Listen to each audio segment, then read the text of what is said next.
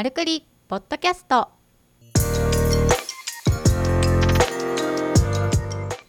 マルクリポッドキャストは医療ブランディングとホームページ制作を行う株式会社マルが配信しているポッドキャストです。開業医の院長とそこで働くスタッフさんたちから寄せられたお悩みをもとに医院経営のあるあるやマーケティングのコツお役立ち情報組織運営の失敗例などをお届けする音声プログラムです。皆さんこんにちは。丸の鎌形です。島田です。ということでマルクリポッドキャスト第41回お届けしていきたいと思います。お願いします。お願いします。今日のご質問は？はい今日のご質問はですね院長からのご質問かもしれないんですが読み上げますね。はい。幹部スタッフとのコミュニケーションがうまく取れていません、うん。なんとなくズレを感じてしまい停滞感を感じています。うん。何から始めればよいでしょうかとういうん。ちょっと深刻なお悩みですね。そうですね。うん。停滞感。うん。組織の行き詰まりを感じてらっしゃるんですかね。そうですね。うん。幹部のスタッフさんがいらっしゃるということでそれなりの規模感ですかね。そうですね。院長と幹部とスタッフさん末端のスタッフさんっていううん。感じで考えていただいて、そうですね。はい。幹部のスタッフさんがうんいるっていうことは、おそらくうん10人以上のところなのかな、そうですよね大体そういう管理職っていう方を雇用しようって考えるのが10人超えたぐらいからかなとは思いますからね。そうですね。まあ、あとうんこの質問者さんのコミュニケーションがうまく取れてないのコミュニケーションがうまく取れないって何なのかなっていうところですよね。話がうまく通じないというか、うん。思ってることがなかなかうまく伝わらないなのか物理的にもう時間がなくってうん、どうしようなのか。うん、ですが、まあ、コミュニケーション取らないとね組織がまあね。バラ、バラになっちゃいますよねこんな感じだと。まあ、ズレを感じてしまいということをいただいてますから、うん。何か院長なのか理事長が思っている思惑と乖離しちゃってるというかちょっと違う方向に動いている感じがあるのかそうですね。うん一致団結してこっちに行こうっていう感じよりかは違う目的で動いちゃってる感じなのかなっていう印象も受けましたけどね。そうですね。このうまくいってるところをちょっと例に挙げてみたいなと思うんですけど、うん。院長とまあ事務長の関係とか、うん。院長と幹部複数の先生たちいろんな組織体系があると思うんですけど、はいはい。なんか共通してることって鎌田さんあったりします？ここうまくいってるよなみたいな。コミュニケーション取れてるそうそう、逆ところですね。に取れてるところ量は多いですよね。コミュニケーションの量。そう。コミュニケーションの量が幹部スタッフとするコミュニケーションの量はもちろん多いのと院長からするとですよ。はい。仮にこのご質問者さんのクリニックが20人ぐらいの規模のクリニックさんだったとした時に他にもスタッフさんいるわけじゃないですか。幹部スタッフとは別のうん。一般スタッフさん、いますね。で多分クリニックの中で一番コミュニケーションを取ってるのが幹部ですね。ああ数ある人数の中でもうん。院長はもうその人に、まあ意識的に向けてると。意識的にね。だってもう時間決まってるじゃないですか。診療もやりながらマネジメント業務やられてる先生だとしたらマネジメントに当てられる時間なんて決まってるじゃないですか。ある程度は。人数もね多ければよりですね。はい。だからその時間の割合を幹部スタッフさんにかなりの割合で割いてますよね。うまくいってるところは、うん。なるほど、まずその量じゃないですかね。まなんかありますね会話の内容とか見てると結構雑談してるなっていうフランクな会話すごいするなっていう先生多くて、はいはい。私の知ってる狭い範囲でのうまくいってるところは、結構お互いの趣味とか知ってたりとかお互いの癖をよく知ってるコミュニケーション。うん院長が例えばアイデアマンだとしたら話を広げるような会話をしている事務長ってすごくうまくいってたりするうし、んうん院長がすごい結論から話してパキパキパキパキ動きたい人っていうのはうんもう選択肢をある程度用意して持ってったりとか、うん相手に合わせたボールを投げて会話が成り立ちやすい会話をしてるというか、まあうん喧嘩もよくしてるとこも見るんですけど、うんでもこう腹を割って喋れる関係っていうのがうまくいってる感じはしますね。そうですね雑談ねうんでもそれ大事かもしれないですねまあ、この幹部の方が男性なのか女性なのかでもよりますけどね、うん。院長が男性なのか女性なのかにもよりますけど。そうですね。いろんなパターンありますもんね。院長が男性で女性の幹部スタッフさんのクリニックもあるし幹部層は全員男性っていうところもあるだろうし女性の院長で女性が幹部スタッフっていうこともあるでしょうしね。でも女性組織じゃないですかクリニックって。うん。それを考えるとやっぱ雑談の数は多い方がうまくいってるんだろうなっていう気はしますね。そうですね。こう、うん。業務連絡だけって結構会話早いんですけど本音は語れないかもしれないですね。うん。私よく失敗してたんですけど、はい。基本業務連絡で早く終わらせたいタイプなんで、うん。でも女性組織だとそれうまくいかないっていうのはすごい痛感していて、うん。業務以外のことを話しちゃいけないみたいに相手は思っちゃうんですよだからいつも緊張してる向こうが。うん。最近もあのスタッフに怖いって言われちゃったんですけど。なんですけど、うん。あなんだ怖いんだごめんねって言って。うん。そんなこともやっぱ言えるようにしとかないと、うん。軍隊みたいになると思って、まあそうですね。実際そういうクリニックもありますからね。やっぱり仕事のことだけしかコミュニケーションが幹部の中でもできてなくてプライベートな話は一切出しませんだと課題に対して話し合うみたいなことはできたとしてもそこで意見が食い違っちゃった時にちょっと喧嘩っぽくなっちゃいますよねやっぱり。うんその前提のお互いの人柄とかどういうところに価値を感じててとかどういうところに楽しさを感じてとかどういうところに悲しみを感じる人なのかみたいなのが多分お互い分かってないと相当コミュニケーション難しくなりますよね。そうですねなんでそう思ったんだろうって考えれなくなっちゃうというかうん、相手のことをあんまり理解してないとそうね表面上だけの会話で終わっちゃううんですかね。ですうね。んこの方がそういう状況なのかはわからないんですけどもしプライベートの話一切してませんだったとしたらやっぱりその辺の話からもしてあげた方がいいですよね。そうですね結局組織は経営者の写し鏡なんだよって言われたことがあってうん、まあそうだよなって思います。コミュニケーションが取れないんだったら取れるように自分が変わらなきゃいけないこともあるでしょうし、そうですね。相手が変わるのを待つっていうよりかはもしそのご質問者様が院長と幹部の関係だったらやっぱり立場上院長の方が強いのでうん。自分が下がるって言ったら変な表現かもしれないですけど相手が話しやすいように自分が下手に出るっていうんですかね、うん。なんかそんな感じ負けるが勝ちじゃないですけど、まあまあね勝ち負けじゃないんですけどそういうちょっと一種の俳優さんになる気持ちでコミュニケーションを使い分けることも時には必要なんじゃないかなとは思います。そうですうね。んごめんね間違えちゃったってへとかっておちゃらける必要はないけれども、はい。そういう一面もあるんだ、うん。あなんか自分の失敗も言いやすくなったっていう雰囲気を時には作り出すことも院長や経営者の役目だったりするのかなとは思いますね。今の話聞いててこの課題はね結構根が深い課題なのかなとは思いましたね。そうですねどのくらいの関係性っていうか長さもね、あるのか、うんもう仮凝り固まって10年ですとかだったら結構大変ですそうよね。そうそうそうそれだともう急に変えたらえー、なんでっていうことでもなっちゃいますからねお互いに。確かに私島田さん言うようにやっぱりこのコミュニケーションの課題解決するのは自分が鍵を握ってるんですよね。まず院長の自己理解っていうところもありそうだなと思いましたね。ご自身の。うん、結局幹部の方とズレを感じてますと。で停滞感も感じてますと。でなんでその停滞感を感じているのかっていうのを自分自身でまず理解しないことにはそれってまあ感情の部分だと思うんですよ。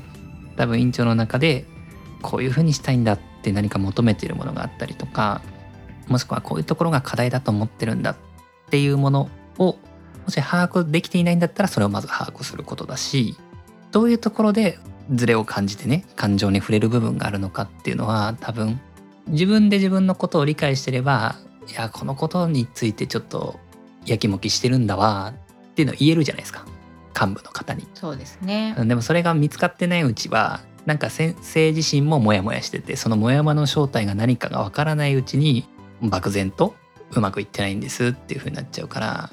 でその自己理解をするためには自分で内省をしたりとかっていうことなんですけどでもそれもね自分でやるってのはなかなか難しいなっていうのも思ってて僕最近ある方にね自分の思ってることっていうのを聞いていただくっていうメンター的な人がいるんですけどやっぱり話して聞いてもらってフィードバックもらうっていうその第三者に協力していただくってめちゃくちゃ大事だなって思ったんですよ。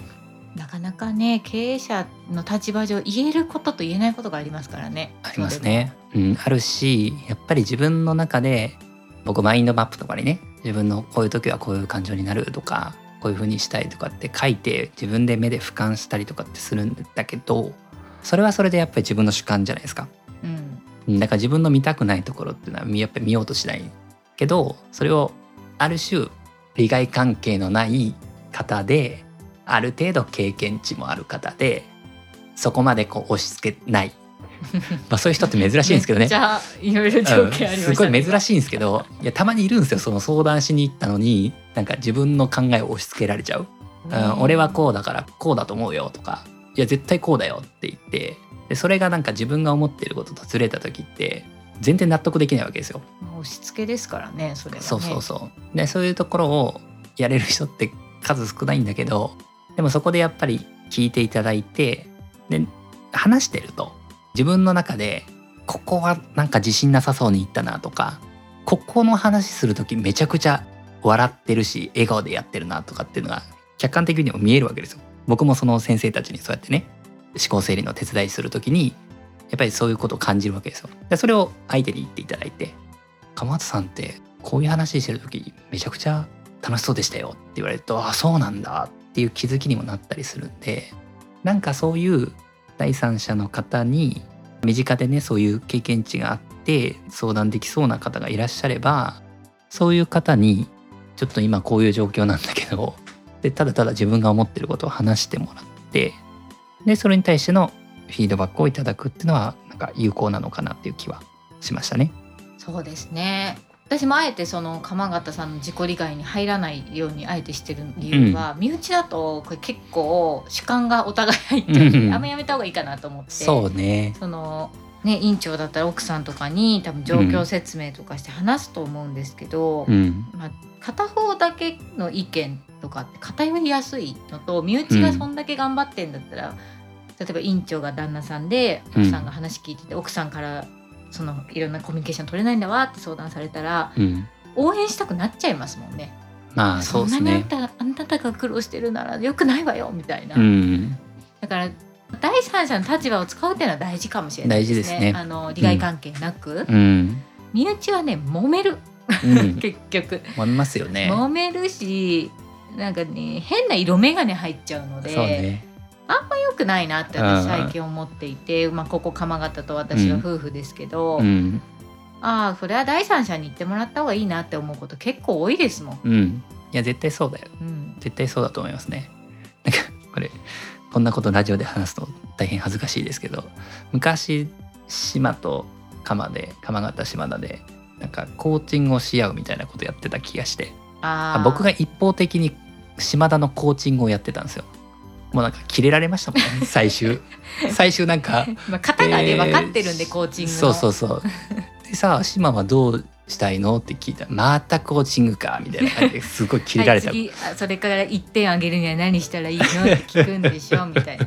コーチングしないで！って怒りましたね、うんそうそうそうそう。まあそうなりやすいんいやいで気をつけてくださいねね。厳しいですよね。やっぱ距離感って大事だなと。そういう思考整理をする時あんまりにも身近な人がメンターとかね相談役になっちゃうと逆にうまくいかないことがあるなとも思うので。そうですね。まあこの先生が幹部とうまくいってない停滞感っていうのその停滞感はね何かっていうのを自分の言葉で話せる状況にして、うん。で幹部の人にも冷静に話せる状況でのコミュニケーションの方がいいかもしれないですね。今のこのお話聞いてると。そうですね結局ね自分の対話を通して、まあ、自分がその第三者に話をすることによって自己理解が進むじゃないですか。そうするとやっぱり自分が大切にしたいこととか逆に許せない部分っていうのが見えてくるんでとってもね意思決定しやすくなると思いますよ。そうですね、ううん。ん、みんなにいい顔しちゃいたくなる時もあるんですよね。うん。経営者ってたまに。うん。だけどこれはいいこれはダメって線引きをする時も中には必要になってくるので、そうですね。うん、それだから多分幹部の方からしても院長のこれはいいこれはダメっていうのが明確になる分とてもね分かりやすくなるはずなんですよ。それをね下の子にも伝えやすいですね。院長こういうとこはいつも見てるよとうか、ん、これはダメだよこれはいいよっていうそのがうですね。それが風土になってきますしね。そうなんですよ。だからあまず第一ステップとしてやっぱり院長の心の部分ですよね。感情の部分がどういう時にどう触れるのかとかということを大切にしているのかを明確にしその上で幹部の方々とコミュニケーションが取れるように、まあ、ちょっと試行錯誤してですねやっていくと。そうですね。あとはまあ、デジタルなのか対面でのコミュニケーションなのかですけれども、うん。ね、顔見て喋るっていうのは時には必要になるのでコロナもちょっと落ち着いたので、まあ、ノミニケーションをするのが正解とは思いませんが、うん同じ釜の飯を食いうん方向性ちょっと話さないみたいなのは、うん意識的にやっていった方がいいかもしれないですね。そうですね。だいぶね、やっぱり自分自身のことを理解し始めるとですね、だいぶ変わりますよ、そのコミュニケーションの仕方が。本当に面白いぐらい。それで、まあなんとなくいい方向に進むんだろうなという気はしてますけどね。もしかしたらこのご質問者様は自分を見つめる時間もないくらい忙しいのかもしれないですね。うん。もうまず目の前のことに進めようね一生懸命なのかもしれません。うん。